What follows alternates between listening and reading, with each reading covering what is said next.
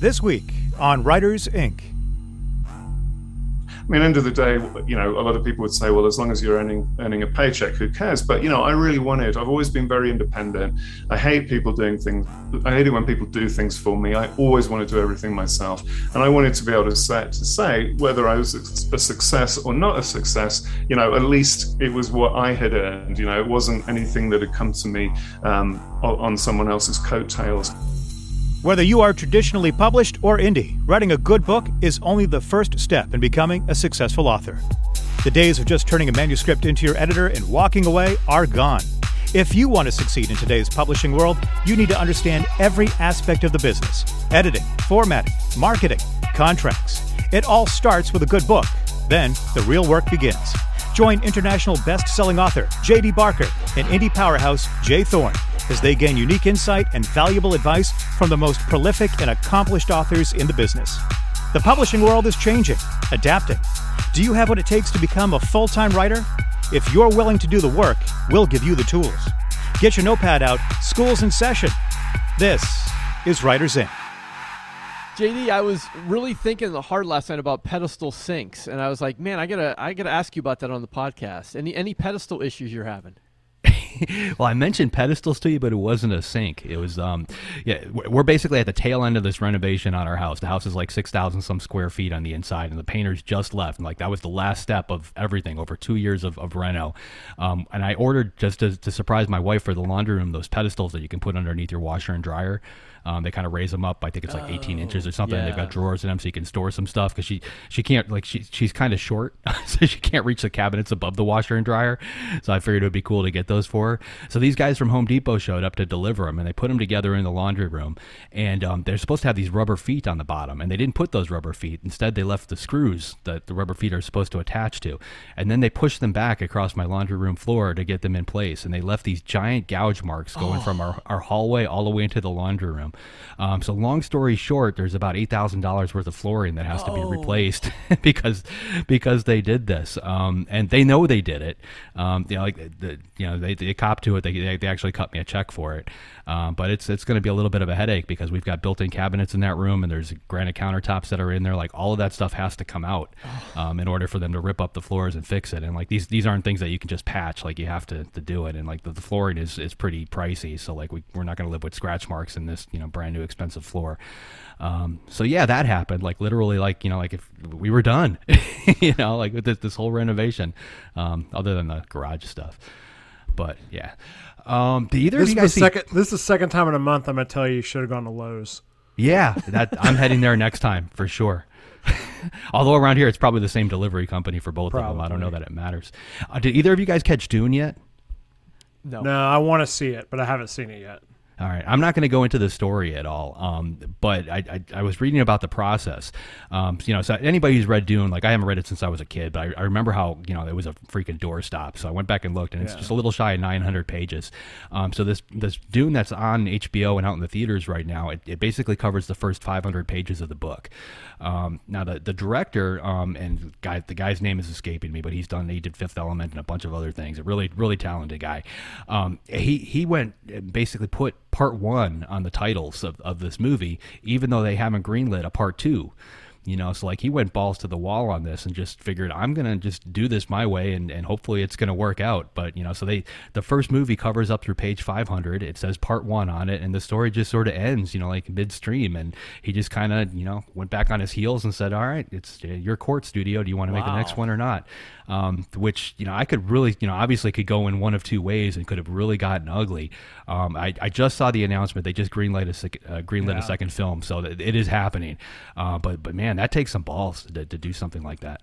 Yeah, it goes to prove something too. Like when they announced that movie, like I've been saying forever, I, I wish they would have made a TV show.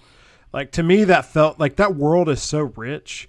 It felt like that it would have done so well as the thing to replace Game of Thrones on HBO. Like that could have been the next epic sci-fi fantasy thing they did, and then because the movies before, I mean, um, were whatever. I mean, you know, people have different opinions about the original movie, but um, but yeah, like I don't know. I feel like it would have been great for a TV show, and you what you're saying, the fact that it just kind of ends, kind of I feel like that kind of proves that a little bit even more. Well, I think they did this as a TV show at one point too, right? There's the, the There was a mini series, on, Okay. like in the in the '90s or like the late '90s or something, but they haven't done just like a serialized TV show where they could have done like you know seven seasons or something like that. And that world is so big, especially with all the stuff that his son and Kevin J. Anderson have been doing. I mean, they could have. It would have been an awesome show, but I'm sure the movie's good. I just haven't. I haven't had. I've been traveling, so I haven't had a well- chance to watch it yet. I, honestly, like visually, it's it's just it's stunning. You know, it- like the scenes are incredible. The, the music is is uh, you know, perfect. Like every, everything about it from that standpoint is, is great. Um, I don't want to weigh in on the story though because I don't want to screw it up for the, the people that haven't seen it yet. But definitely check it out if, if you're into that sort of thing. Um, speaking of movies, I, I picked up a book the other day, Screenwriting for Dummies. so I I am actually giving this a try, and I, I'm not allowed to say which book it is I'm, I'm writing the screenplay for. Um, I'm basically working hand in hand with somebody who's you know pretty well known in that, that industry, but he, he wanted me to take a first stab at it, which is, is kind of cool because it, it's a daunting thing. You know, like if you think about it from an author standpoint, you write a book, you know, you go back through, you trim all the fat, you kind of get it as lean as you, you think it can really get, um, and you know that's where your, your book ends up. And for this particular book, it's around 400 or so pages, 120,000 words, I guess. Um, so right now, I'm going through that book and I'm, I'm typing it up in the screenwriting software, and I'm you know a normal screen, screenplay is about 130 pages. It's typically one minute per page is the, the general rule of thumb there. Um, I'm at page 59 and my screenplay is at, at page 43. Um, so I'm doing it all wrong. Um, you know, my, my screenplay is going to end up being around 350 pages at the, the rate that I'm going. um, but my, my general thinking here is I'm just going to go through the book. I'm going to get it all down on paper, and then I'm going to start figuring out what scenes I can juggle, you know, what I can take out, what I can shorten, you know, and because I, I found some cool software. Um, and I, I was going to mention this because I know there's a lot of people that have actually tried screenwriting before. There's a ton of os- you know prospects out there. Um, I, I loaded Final Draft, and, and straight off the bat, I was just kind of overwhelmed. Um, it gave me a Photoshop vibe where you know it's got tons of bells and whistles and all these features, and I'm like, I don't really need that. You know, like I just need something that's going to give me you know some some formatting. You know, like I don't need all these other things. I'm sure it's useful. I'm sure it's a great tool. Um, but I reached out to my film manager, and he he uh, mentioned something called Highland Two um, which I, I've never heard of before. Uh, but it's really cool. It's free. Um, there was no charge for it. Um, I got it off the, the App Store. I don't know if it's for you can get it for PC or not. Uh, but you literally just start typing. Um, so like it knows if you're typing dialogue, and if it does, it automatically formats it for dialogue. If you throw in, you know, like if you start typing the word interior, it automatically formats that properly. Um, so you just kind of have to know the you know, the few buzzwords that are important for for a screenplay. So I'm very happy with that. I've got no idea where this is going to go, but but I'm giving it a shot. It's definitely uh, a different a, a different kind of writing. Uh, yeah. I remember when you made me do that, uh, and I, I was in the same boat. I had like I think I ended up with uh, a 240 page script, and I'm like, all right, well that's just a starting point. You know, that's just sort of like dumping the story into the new format, and then you're gonna have to go back and just cut things out. Yeah, and I, you know, I'm basically I'm doing the reverse of that at this point. So I'm, I'm focusing really heavy on the dialogue because I'm, I'm pretty good when it comes to dialogue and it flows really well. And I'm, I'm very happy with the pacing that's in the actual book and the, the cuts back and forth between chapters are very similar in my mind to the cuts that would be in the, the scenes for the movie. Um, so I'm not moving too far away from that. So I get all giddy when I run into a you know like two or three paragraphs that don't have dialogue and I can sum them up in like two or three you know couple quick words um, and then get back to a block of dialogue again. Um, so I'm, I'm just i'm curious where this is going to end up. And one of the cool things about this software um, is you know i mentioned the one page equals one minute. This actually tells you what the reading time is um, and, it, and it's different. Um, so like right now even at that you know i'm at 50 or 60 pages in the screenplay like my actual reading time is 38 minutes. So it's like it's telling me roughly what the, the length of the movie is. Um, so we'll, we'll see where that goes um, I just wanted to plug one other piece of software out there. Um, somebody sent me an email. I had mentioned the, the software that I have on my Apple Watch for recording. Um, it's it's literally called Just Press Record. Um, so if anybody wants to be able to do that, just go to the, the Apple Store and download it. I don't think there was a charge for it, but it's basically just a red button on my Apple Watch. I press it, and it automatically drops the text onto my Mac um, anytime I do that, um, which, which is very useful. Um, and I, I was looking at another piece of software right before we got on, which I think you know you, you guys have both heard of at this point. Atticus, uh, Dave Chesson's new new product. Have either of you tried it yet?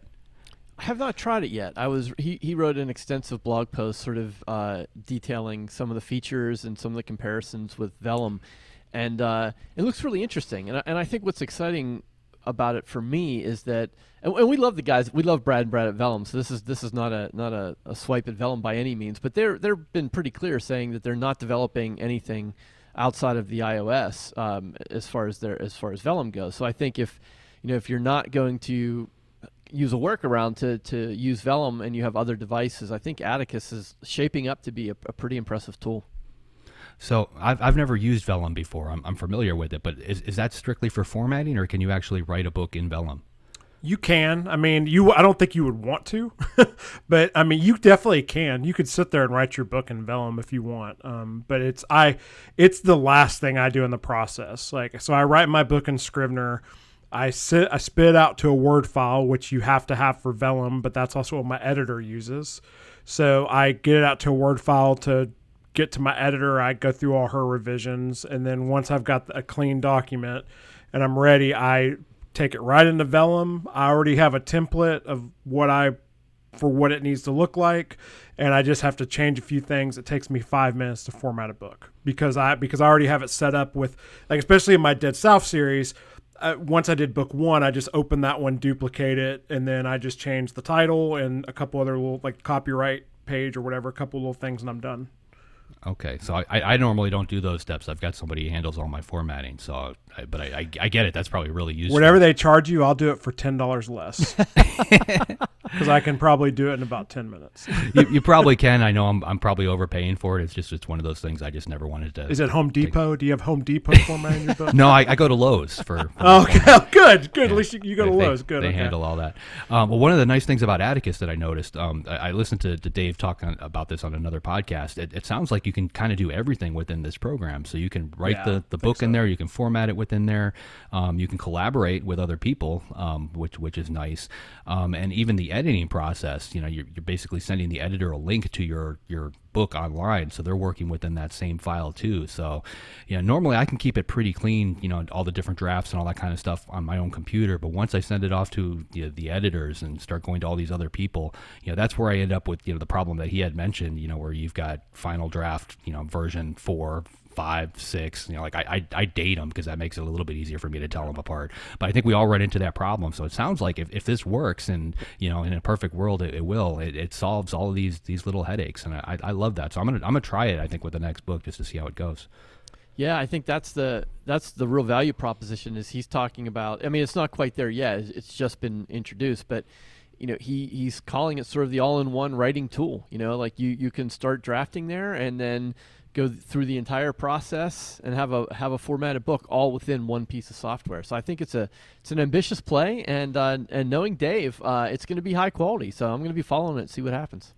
Yeah, Dave's a smart dude and he's doing some really cool stuff. And I've got my eye on it. You know, I mean, I'm pretty content with Scrivener and I bought the unlimited version of Vellum because I'm a Mac user. So, um, you know, it's kind of been, I, I don't know. I, I guess there's some sunk cost in that. But, you know, if a better tool came around, I would definitely use it. But I'm pretty content with that. But I'm interested to see how, what he builds out and, and, and where Atticus goes because it could be really interesting. Well, I'm, I'm all for competition, and it kind of feels like Me Dave too. just volleyed the ball over into Scrivener's you know side of the field, and let, let let's see what happens next. But very very cool stuff. Excellent. Well, let's take care of a little bit of business, and we'll get to our guest for the week. We want to give a warm shout out to our wonderful friends up north there at Kobo Writing Life. If you are publishing a book wide or considering it, you got to go there. Uh, we all use Kobo Writing Life. They have uh, uh, great monthly promotions. You get set prices in all territories, all throughout the world. And the best part about Kobo Writing Life is you don't have to be exclusive to them, so you can sell your books in other places. If you want to know more or sign up for your free Kobo Writing Life account, go to KoboWritingLife.com. Also, want to welcome brand new patron Michelle G. Michelle, thank you for becoming a patron of the. Cr- I almost said the Career Author Podcast. Thank you for being a patron of the Writers Inc. podcast. We've only been doing this for two years. Uh, if you want to become a patron of the show and ask us questions on our monthly Q&A episode, go to patreon.com slash Writers Inc. podcast. And that takes us to our guest. Who do we have on the show today, JD? Well, here at Writers Inc., we're all about family. So we, we've had the, the Kellermans on, we've had John and Jesse, we had Christopher Rice on not too long ago. So this week we've got Andrew Child on, um, Lee Child's brother, taking over the Jack Reacher series, um, which is, you know, got to be a, a, dream come true to, to any author and probably also the worst nightmare in the world because you've got fans out there that are very used to Lee's particular style. So I, am really interested in hearing this particularly. You know, I've, I've, worked on this type of thing before, you know, as a, as a ghostwriter, um, but he's right out there in front. You know, they're, they're not hiding from anybody and, and everything is on his shoulders. So this is, this is going to be very cool. Uh, so here he is, Andrew Child. Uh, so I, I feel compelled to ask you the first question I asked your brother when I interviewed him, which is, how does Jack Reacher feel about Andrew Grant? well, you know that's a very good question. Um, I think I think Jack Reacher and I would be would be good friends. I think that um, um, you know, one of the big things about um, Jack, obviously, is is the fact that he feels always driven to do the right thing, and um, even if that leads to some bad circumstances, and um, you know, while it wouldn't quite be on the same scale as Jack, or in the you know, quite does wouldn't involve quite as many trips to the emergency room, but um, you know, there were times throughout my career before I started writing where um, I managed to get myself in quite a lot of trouble doing doing things that I thought were the right thing thing, which uh, you know perhaps weren't the sensible things. So you know, I think we would, I think we would be pretty much kindred spirits. You know, even though he's a little bit bigger and heavier than me. Great answer, because that's a tough one to to think about. it is. uh, yeah, and I mean. Uh, you know we're going to get certainly get into into Reacher a little bit more. Uh, before that, though, um, I wonder maybe if you could take us back to 2008. Uh, you have your first book published as Andrew Grant called Even. You're coming out of the corporate yeah. world. What was that transition like? Um, it was it was quite it was it was mixed honestly because um, I decided that I mean I never really fit in the corporate world very well. Um, I kind of wound up in it by accident because um, I'd been I, when I left university I set with some friends we set up um, a small theatre company which we ran for a couple of years and theatre really was my was my first love and what I wanted to continue doing. But after two years of running an independent theatre company where we were totally um, sort of you know we we it wasn't exactly irresponsible but we we were self-serving we we had specific things we wanted to do we only wanted to produce our own material for example you know we didn't want to do you know the normal theater thing of of interspersing new plays with, with with established ones to earn money. So as a result, you know, we're a new company. No one's heard of us. We're doing shows that no one's heard of of written by people that no one's heard of. So end of the two years, you know, we were we were completely broke. So I really just needed a job. And so, you know, this was back in the day where there was no internet to speak of. So if you wanted a job, you had to buy a newspaper and see what, what was available. So I bought the Sunday Times one week in England and looked to see what which job had the highest starting salary that's what I applied for, and by some miracle managed to get it. And then you know, you know how it is. I thought I would stay for a couple of years, but then you get sucked into that whole corporate thing. You know, you're trying to get your next promotion, you've got a mortgage to pay, all of that kind of stuff. So um, I wound up staying there for 15 years. And towards the end, I was desperate to get out. I, I decided, I'd made the decision I wanted to become a writer. And so I thought what might be sensible would be to kind of write my first book on the sly while I was still getting paid by the company. And that way, you know, when it was ready, if someone would buy it, then I could quit and I wouldn't have any kind of, you know, time where I was worried about starving.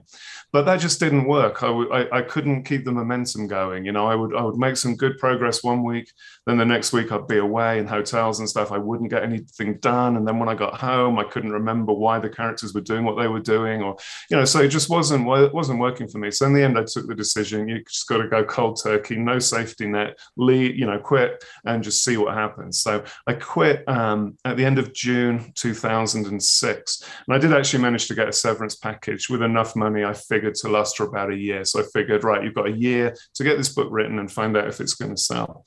And that transition was a little harder than I had expected. You know, looking back, it's pretty obvious. But at the time, I, I saw no problem with thinking, yeah, on Friday afternoon, I'll, I'll be a telecommunications telecommunications person. And then on Monday morning, I'll be a writer. It didn't seem like there would be any problem changing gears, but of course there was. So it took me a little while to, to get into that new, that new groove, but I got there and I did get the book finished. And um, it, I, I did manage eventually get an agent and everything. And so I think probably how did that go? Probably the deal was signed in 2006, 2007, probably kind of maybe the beginning of 2008, I guess, the, the deal was signed. And then, you know, I was I was still somewhat used to that telecommunications world. That's right. I got the news that there was going to be, that somebody was interested. It would have been my grandmother's birthday. It was February. That's what I remember it. And I remember when I talked to the, the, the prospective editor on the phone, I said, so when is this going to be published then? And he said, oh, May. So I'm thinking, well, it's February now, May, three months. Wow, that's a long time.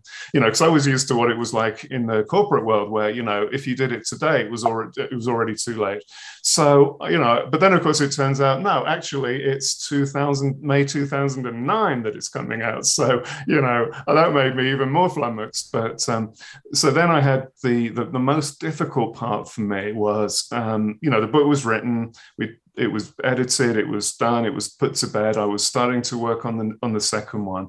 But then, as you know, comes the bit where you've got to go to conferences and you've got to go to uh, conventions and you've got to meet people. And you know, for me, I was used to a sort of defined um, situation. You know, like if I went to a telecommunications meeting, I'd know what what it was all about. I'd know what people talked about. You had this kind of automatic entry to talk to people. But all of a sudden, I have to come to a different country um, with a different culture and just, you know, launch myself in and start you know, it was very hard kind of going up to people and saying, "Hi, let me talk about me." You know, that's just not what we do in the UK. So it was it was difficult to um, to kind of I had to almost sort of invent a persona, you know, to uh, to kind of slip into for um, for, for when I was at things like BoucherCon or you know any of the other big big events to kind of enable me. You know, a bit like going back to the theatre thing. It was almost like you know you're, you're playing a role. You know, you're, you're playing the role of author because that's what people expect from you when you're in one of those conferences. So you know, yeah, th- those were the two hardest parts of the transition. The kind of switching from corporate mode to writing mode, and then when when that was done, switching into figuring out how to do the the um, you know the schmoozing parts of of the conferences and, and everything like that. So, you know, it's um and that I think, you know, strangely enough, is almost sort of coming back because I haven't done um, an in-person book event since I think November 19 because of the pandemic. And so, um, I, you know, you become used to it. And I realized the other day, remember when they were talking about whether BoucherCon this year was going to be live and in person or not? When it was looking like it was going to be, I was thinking, wow, you know, if I go, what am I going to do? I'm completely out of the habit of, um, of, of doing panels and and, uh, and events. You know, I was, I was thinking I was going to have to learn it all over again, and I will because even though BoucherCon didn't go ahead, you know, eventually things are going to start up again. Well, you know, you you found yourself at a crossroads that that we all do um, it, from your story, and I would love to know a little bit more about your decision to pursue an agent versus pursuing a, a path of, of self-publishing because at that time uh, you know, Amazon had just rolled out Kindle Direct Publishing, and there were a lot of traditionally published authors who were getting their rights back and, and putting those books on onto Amazon through KDP. So, um, tell us a little bit about that decision. Yeah, well, I think I think probably the reason that I didn't immediately consider that route was the fact that you know I'd been trying to to write this book for quite a long time. You know, while I was when I was in that phase when I was trying to write it at the same time as having a full time job. You know, that went back. You know, if I if I quit that job in 2006, probably 2003, 2002, something like that was when I was starting to try to write it.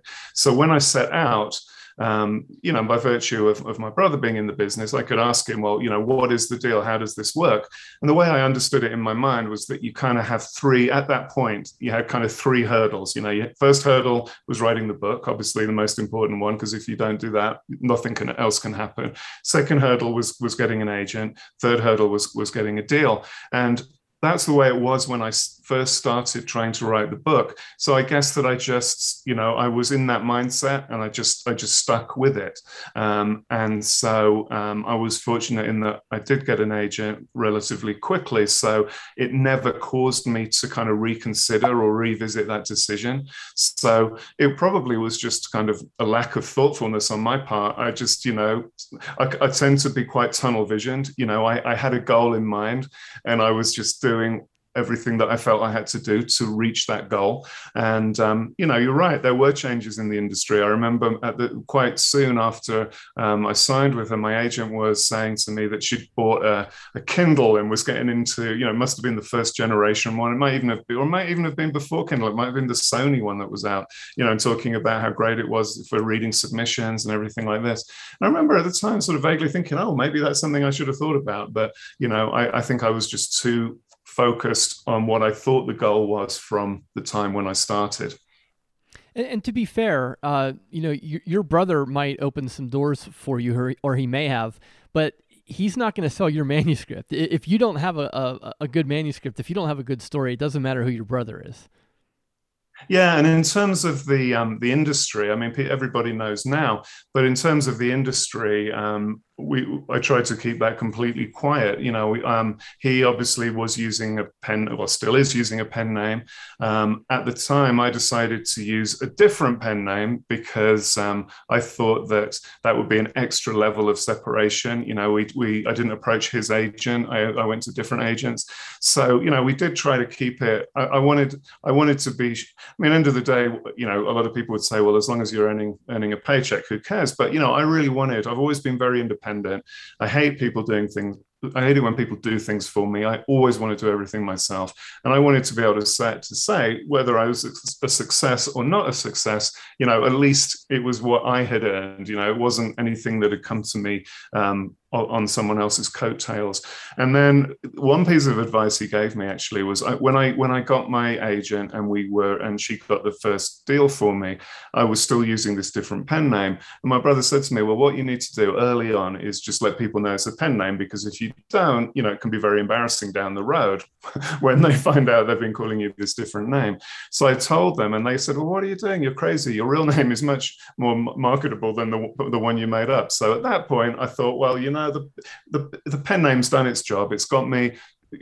Part of what it did, actually, thinking about it, going back to your first question, was um, having a pen name was actually quite a helpful thing in those early days because I had to kind of believe in myself that I could make this transition from a, a, job that I was used to to one that seemed, you know, almost unreachable.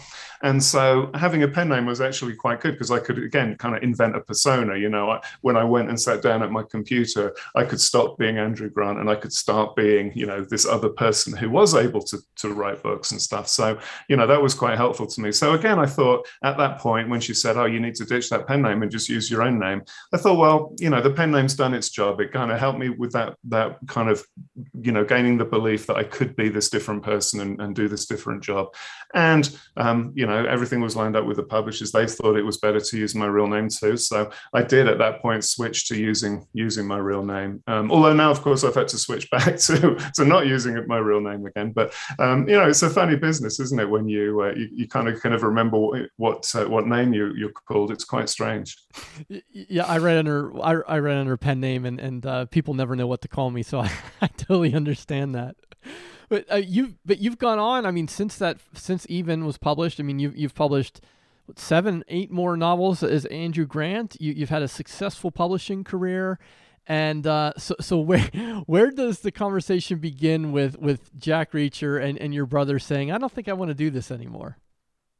Yeah, I mean, talk about a bolt from the blue. I mean, I was I was horror. I mean, it was it was the most peculiar conversation. And you know, when you look back and uh, on a particular day, and you think, you know, that is a day where you know my life is going to re- reach this crossroads, and I've got to decide which which way to go. I suppose it's like the whatever those two color pills are in the Matrix. You know, which one do you take?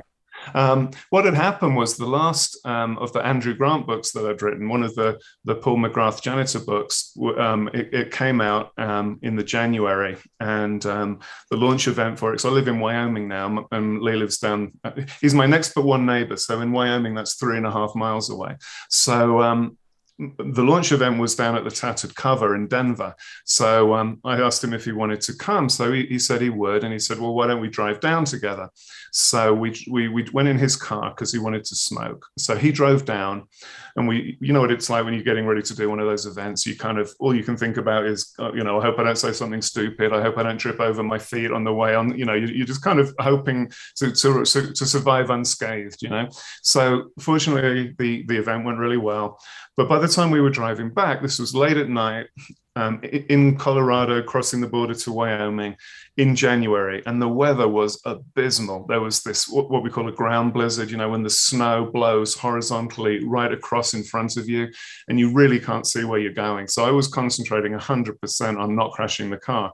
And I even said to Lee, you know, this is horrible. I think we've got about a 50 50 chance of either we get home or we end up in a ditch. And, um, so so you know he's kind of looking at the gps in the middle to see if we seemed like we were heading in uh, still heading on a road you know? And so at some point he just, and later he said that he did this deliberately because he knew that i would be so intently focused on the driving that i wouldn't be able to make some kind of knee-jerk reaction. He said, "So the thing is, I'm thinking about retiring. How about no?" He said, uh, "He said, so here's the thing. I'm thinking about retiring. So you know, obviously, as a good brother, I should have said something like, "Well, that's great. You deserve it. You've worked hard for all these years. You've helped so many people. Of course, you should retire and, and enjoy yourself." But instead, I said, "Well, what about Reacher? You know, because I was the first Reacher fan in the world. I was the first person to read Killing Floor, and it was still written in pencil. And you know, every year since, I've, I've looked forward to the next installment. So my first thought was, well, what's going to happen to Reacher? So he said, well, I thought maybe you might like to start writing him.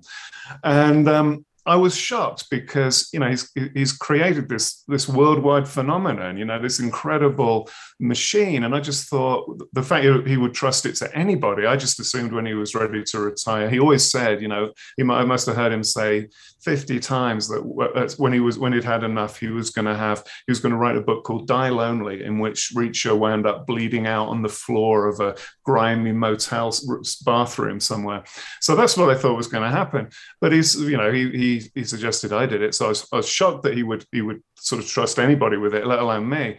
But then um, I started thinking about it. And the next thing that happened was that just the way that he said it, I, I, started to think, well, you know, could I do it? Could I do it? And then it started to feel like a challenge, you know. And, and one of the things that's got me in more trouble than anything else over the years is I can never walk away from a challenge. So immediately I was I was sort of half hooked because of the challenge part. But then the next thing was the realization that if I didn't do it, then that would be the end of Reacher. And I thought, you know, I don't want to be in a world where there's no Jack Reacher. You know, I know what it's like to, to wait for the next book. And I thought, I can't, I don't want there to be no more Reacher books. And I certainly don't want it to be my fault that there are no more Reacher books. So in the end, I said, yeah, let's, let's do it. So, um, it was it, in the end it wasn't a difficult decision to make it was just a big shock when he uh, when he first suggested it if I understand correctly, uh, you guys d- uh, decided on on a on a transition, the Jack Reacher transition, which almost sounds like a '70s British prog- progressive rock band. But uh, uh, you know, you've got you've got the Sentinel, you've got Better Off Dead coming out um, very soon, and we'll have links in the show notes to those. So, um, what's what's the transition like? Are you, were you guys co-writing? Were were um, were you doing the bulk of the writing? What what was that arrangement? Yeah, well, it was um, it was something that sort of um, evolved as we went along because that that evening in the car, I think his his idea really was very much that he would just pass the reins over to me and that would be it. But we obviously had to talk to lots of different people. We talked to our agents, we talked to the publishers, and um, one of the things that we felt was a strength was that often when somebody takes over a series, it's because the original author's dead. You know, there are lots of, you know, the Robert Ludlum books, for example, you know, the Stieg Larsson books. There's lots of examples of people picking up a series or a, a series character and continuing but we couldn't really think of anywhere it was it was like a relay race where the baton was handed over because the author was still alive and actually just wanted to do this so um, it seemed from that standpoint, you know, we wanted to reassure the readers that it was really going to be business as usual. You know, that the the name on the jacket didn't really matter; it was still a Reacher book. Um, so I can't even remember at this point who suggested it, but somebody said, well, maybe the thing to do if we're if we're really going to um, stress the, the continuity and the family connection, maybe the thing to do is to work on the first few together, and we, we decided we would. Um, because just as a slight aside, you know, one thing that, that my brother wanted to do right from the beginning was he he was he was very clear that this was the series was to be about Jack Reacher. It was the Reacher books. It wasn't the Lee Child books. It wasn't even the title of the current book. He never wanted somebody to go to a bookstore and say, "Have you got whatever, you know, the visitor or whatever it might be, or have you got the new Lee Child? He always wanted it to be, have you got the new Reacher? And so, in fact, at one point he was even talking about, well, why even have an author's name on the cover? It's just a Reacher book. That's all people need to know. And so um, he was always very clear about it being about the character, you know, and I understand the character because, you know, my, my brother and I are very similar people. And this is something the characters is a sort of set of exaggerated um, attitudes and um, you know standpoints and beliefs and and, and preferences and so on that, that come from him and you know i'm a similar person so we we really get that and so um I thought continuing the character part was was going to be was going to be no problem. Um, so what we did, of course, was started out to figure out, well, you know, being in this position where people said, okay, so you're going to write these, we're going to co-write these books. We're like, okay, well, what does that look like? Because neither of us has ever co-written a book before. you know, neither of us is famed for our ability to play well with others. So we thought, um, well, how are we going to do it? So we, you know, the first thing we did was he has a tradition that he always starts each book on September the first because you know he got fired from his old job on on August 31st. So September 1st has to be the day. So we sat down, uh, September 1st, 2019, to start writing the first book together. And we figured out a way of doing it. You know, we live relatively close together. So, um, you know, he could just come over to my house. It's a walkout basement where my office is. So he doesn't even have to knock on the door or whatever. He can just come around, come in my office. We could hang out, drink coffee, you know, talk about, um, basically, well, what happens next? You know, that was always the question we were asking each other what happens next? Because he's famous for not wanting to outline anything. So it was this whole succession of, well, what happens next? And um, we were we were doing making some good progress with that.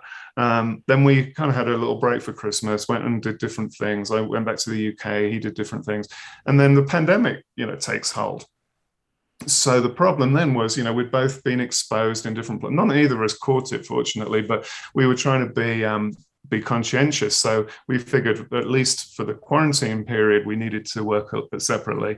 And then what we found, and this is not what we were expecting, what we found was that working in separate places was actually much better because you can imagine it. You sit down with with someone, and you've got an idea and with inevitably you kind of preface that idea you introduce it you know you give it all of this supporting material. You say well i've come up with this idea for this great scene which leads on from this other scene because and then it'll lead into this next one in this way and it's important you know and you, you can't help it. You kind of give it some context. And then when the person reads what you've written it's not reading it fresh because they've heard all of that stuff that you've said about it so what we found was that if all you do you wake up in the morning and there's an email sitting there with with no nothing other than a word document attached all you've got are the words on the page just like the reader has when they buy the book. And that means the words have to stand up on their own and do the job you intend them to do or they're not good enough and you have to replace them you know?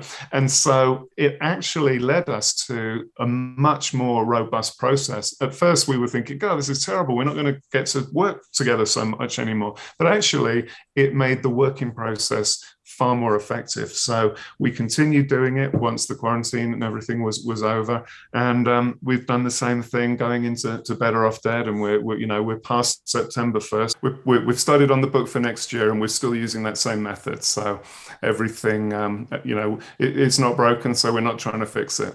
Do you outline?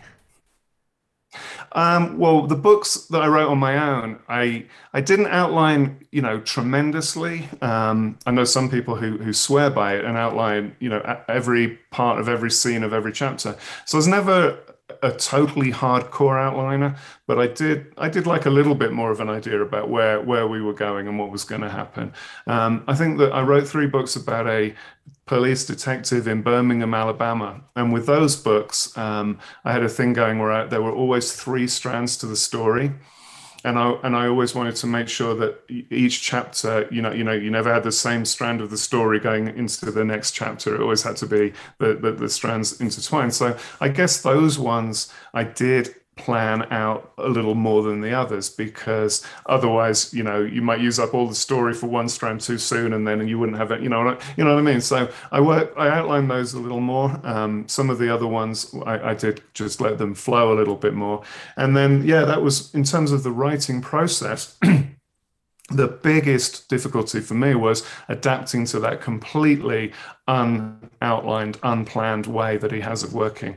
And um, like I was saying before, you know, the, the, thing I said to him the most often during the process was, well, what happens next? Because, you know, we would finish a scene, we'd be happy with it. Um, we'd be ready for the next one. And I'd say, all right, well, what happens next? And he'd always say, well, I don't know. so um, the first couple of times that was pretty unnerving. And I did actually kind of sneak off and quiet, try to sort of quietly, you know, just do a little bit of outlining so that, you know, I, I felt like I had, it was kind of, it, it, feels a bit like a safety net, you know, you you you feel like, you know, you don't have to worry about falling off because there's, there's something there you can rely on. Um, and I think in a strange way, that comes through in the writing because, you know, all of his books have got this very kind of confident tone to them. You know, the writing is, it kind of exudes confidence. And if you're going across that tightrope with no safety net, you kind of have to be confident. You have to believe that you're going to make it to the other side, or else you're doomed.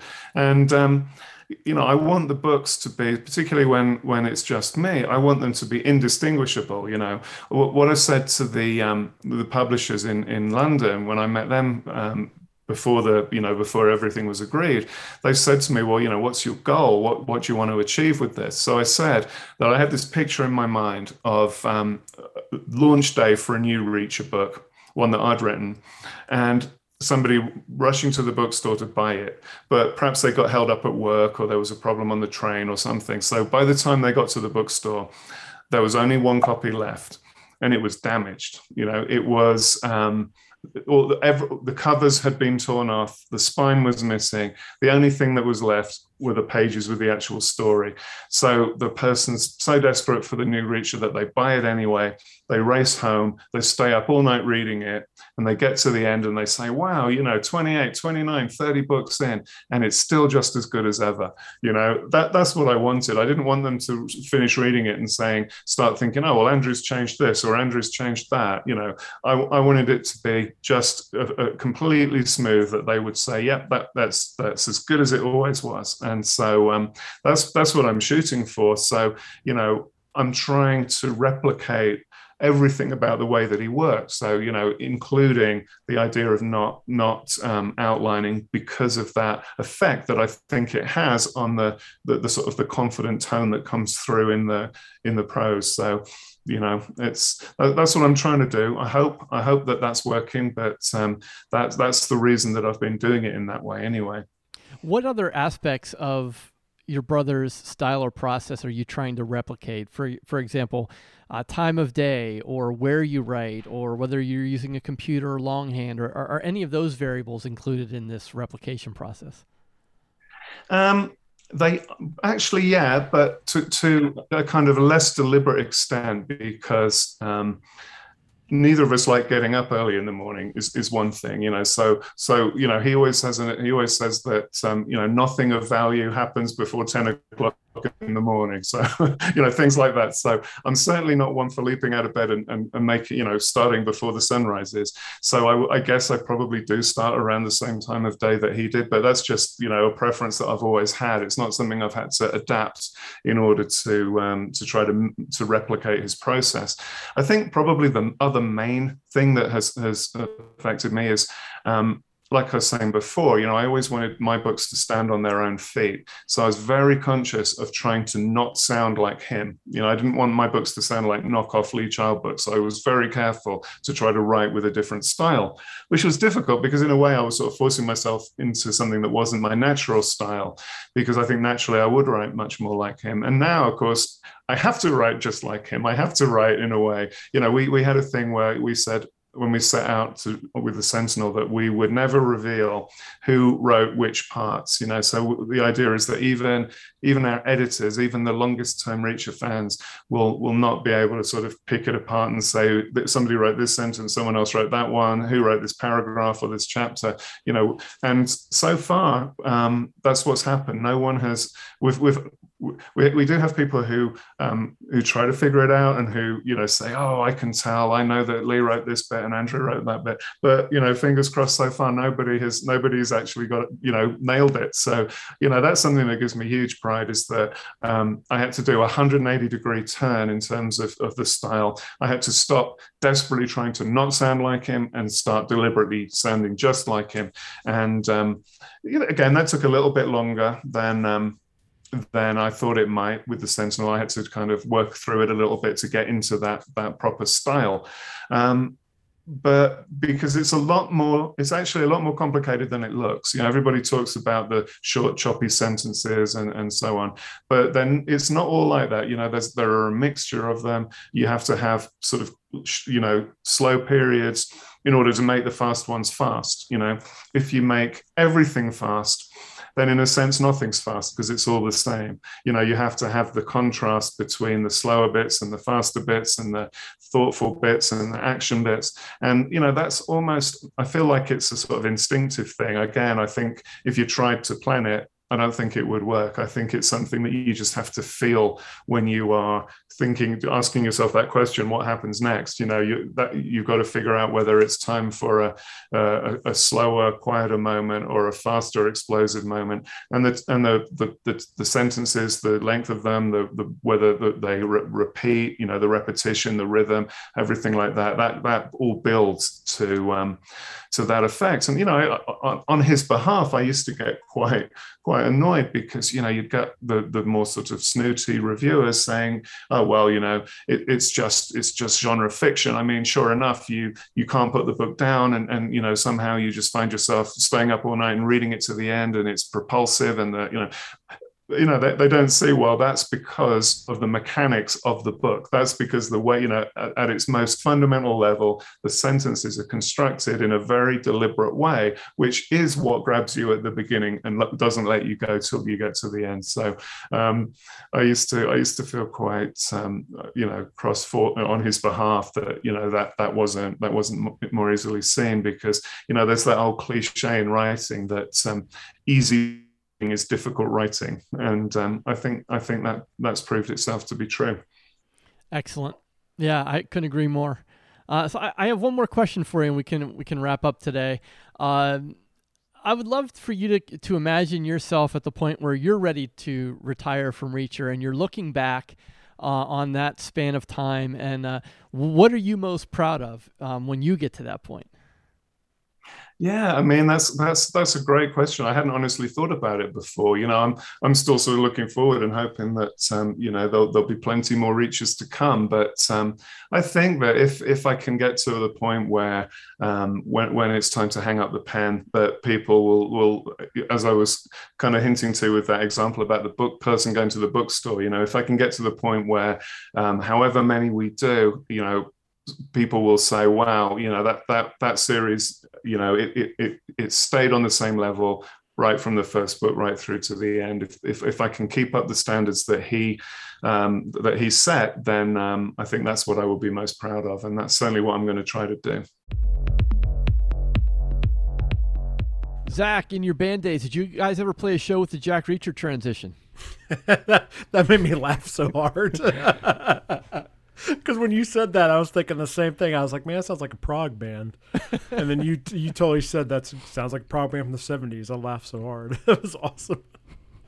but uh, man, that was a this is a great interview. I don't, I don't even know where to start. There were so many different things. I feel like that. I feel like Andrew just has a very unique perspective and story because and and is doing some things that no one else. I mean, obviously in the past people have taken over uh, famous series for other people. I mean, we've seen that happen a, a, lot, but I can't remember a time where a person's brother was doing that. I mean, that just feels like I don't know. To me, it feels like there'd be some extra pressure on there. But I, what I think is kind of cool is that you know he because I could totally see people being like, "Oh, well, he's just his brother. That's why he got the job." But he's established himself, and he even did so. What I really liked is how he tried to avoid the name, and he really established himself before being Lee Child's, you know, without doing the whole Lee Child brother thing and stuff. And uh, I don't know. I just thought that was really, really interesting, and and I'll be really interested to see how things go for him moving forward. Well, right now, um, did you guys read Sue Grafton at all? She did the, the ABC books. Um, so she passed away before the, the final book in that, that series came out. She wrote the the Y book. Um, I, you know, you had the whole alphabet nailed except for that, and the, the Z book never never actually happened, and she passed away. Um, she was very adamant about not allowing anybody to continue that series. And and if you go on Google, there's there's a statement that she put out that's actually pretty funny, where she basically told her family that they cannot continue that that series. So the family is continuing that series, and they're out there aggressively looking for somebody to, to wrap it up. Um, but but that's typically the scenario, you know, that, that happens with this kind of thing. The author passes away, and they, they try to, you know, they scramble to try and find somebody to write in that voice. You know, like I, I worked in the um, the VC Andrews universe um, after after she passed away. Um, you know, and I'm not the only one. There's plenty of others. You know, Robert Ludlum is an, another famous example of that. Um, but yeah, this is the first time that I think a live person has ever taken over from another live person and and yeah. you know was able to pick up the phone and say, hey, what should I do here? What could I do? You know, like it was a very cool handoff. Um, so I'm listening to this from a very different aspect. Like, first of all, like as soon as he started speaking, like you can hear, you know, Lee's voice. You know, like they're you can tell that they're brothers. There's a the, the cadence is very similar. Their voice is very similar um, in speaking. So that makes me wonder, like, how much of that actually carries over and and the written voice. You know, they're obviously raised together, so a lot of the same experiences and things like that. Um, so yeah, he he is absolutely the, the perfect choice to take over something like this. You know, he he's got the you know the experience behind him writing his own books. Um, you know, and he's got that voice. He's going to be the closest thing to Lee that we can get. Um, but the, the, cool thing about it though is he's he's not trying to stay in you know within Lee's shadow here. Like he's he's trying to take this over. He's trying to, to do his own thing with it, um, which I think is also very cool because when you're 20 some books into a, any particular series, um, you, you, need to you need to brighten it up a little bit. You need something to keep the, the fire going. Um, and I, I think this is a cool way to, to kind of spark it and, and reignite it again and, and, and keep that, that whole universe happening. Well, yeah, and I, I think one thing you said, you know, you were talking about how he uh, handed it off to him, and he's just been able to kind of, hey, what do you think about this? But they, but you know, you're leaving out the middle step where they collaborate together too, and I think that was. Uh, you know that that's been part of the transition for them, and I think uh, you know him talking about his collaboration process. I, I, I really appreciate that he said how he saw the value once they weren't able to be in the same room. How much better that was because I I think uh, you know, J. and I obviously did a lot of stuff together. You know, wrote several books together, and obviously, JD, you've collaborated with a, a couple of folks we've heard of. Um, but I think uh, we always found a lot of value in the planning process. You know, or uh, at the beginning, which of course he said that Lee's not outlining, but um, but then I, I couldn't imagine though, like going every day and trying to you know really actively work on the story with somebody else in the room. So I'm I'm glad that he kind of pointed that out and brought that up. Yeah, I mean, and that's probably the biggest hurdle for the two of them because you know I know Andrew used to outline his books before he wrote them, so now all of a sudden he's flying blind. Um, there's a really cool book out there called Reacher Said Nothing, um, where a reporter sat in Lee's uh, apartment with him while he actually wrote one of the Lee Child books, and it, really gives you some insight into the you know Lee's process. Uh, and and Lee he, he kind of wung it, you know, like he, he went in there and he you know he would type a sentence and like see where it went. If it didn't go anywhere, he hit that delete key and erase the whole thing and go back and and redo it. But there was no real advanced planning there. Like he maybe had the idea for you know the the general premise of the book, and that was kind of it. He let the characters feel it all out. Um, so imagine you know being that guy who you know is very used to having an outline, having that roadmap in front of them, and all of a sudden somebody yanking that map out of your, their hand and, and throwing them into that other scenario. That that's got to be nerve wracking. I, I think too. You know, whether he's your brother or not, if you're handing off your life's work to someone, you know, you're gonna you want it to be good, and and I I could almost I could almost picture you know Lee sitting in the room and being like, well, here's my idea, and Andrew going, what happens next, and Lee's like. I don't know, man. Figure it out. Like that's your job. Like if you're going to take this over, this is what you have to do and um, it's not it's not exactly like a, a, hazing ritual or anything, but they're definitely to me. I got the sense that. Um, you know, there's some there. There had to have been some testing going on, like on both sides. You know, that Lee thinking like, is, you know, is Andrew going to be up to this challenge, and, and and maybe Andrew thinking like, yeah, is is this something I can handle? And I think there's a lot of interesting dynamics there that that take place, uh, handing one series off to another. And like you said, it's a very unusual situation well, imagine this from Lee's standpoint. You know, he's got this established series. You know, it's almost like he's handing the keys to a, a, uh, you know vintage Aston Martin off to somebody.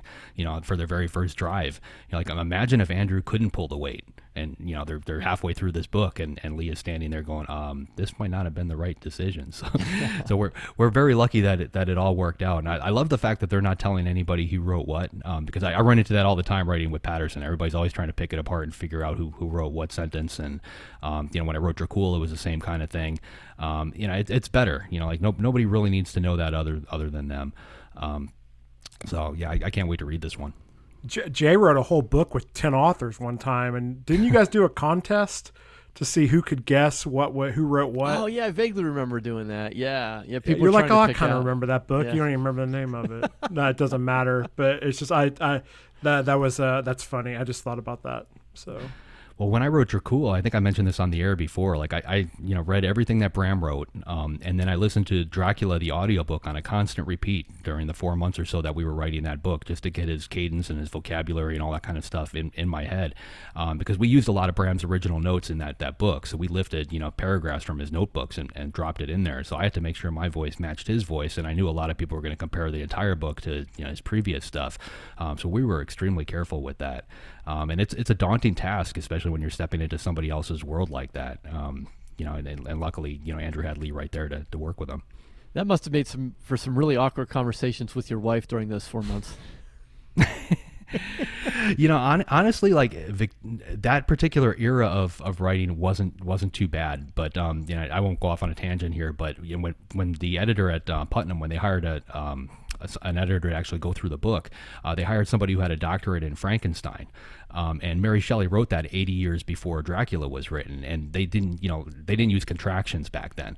Um, so like this editor went through the entire uh, Dracula you know, prequel that we wrote, removed every contraction, replaced words like between with the word betwixt um, yeah, tons of, of stuff. Um, and I had to go back after the fact and, and point out the errors that they made because I, I knew Bram's vocabulary. I knew what words he used and what he didn't use. Um, so we ended up scrapping almost all of that and, and starting over with a different editor uh, just to keep that, that voice consistent. Wow. yeah, the, fun the stuff. People at Home Depot forgot to put the little rubber things betwixt your floor and your step stool. exactly.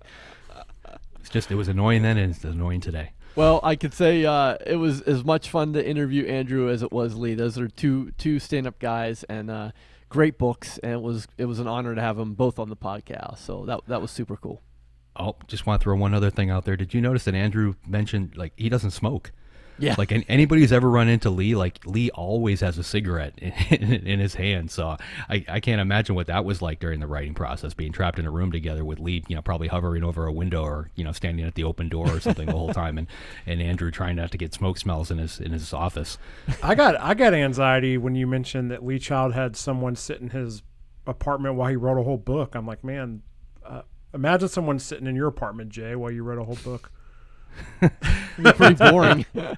It's, yeah, it's that's fast, it. Just seems like it'd be really boring, you know. So it, it's a fascinating read. I mean, every author I think should should check that one out. Nice, awesome. All right. Well, who uh, do we have up next week, JD?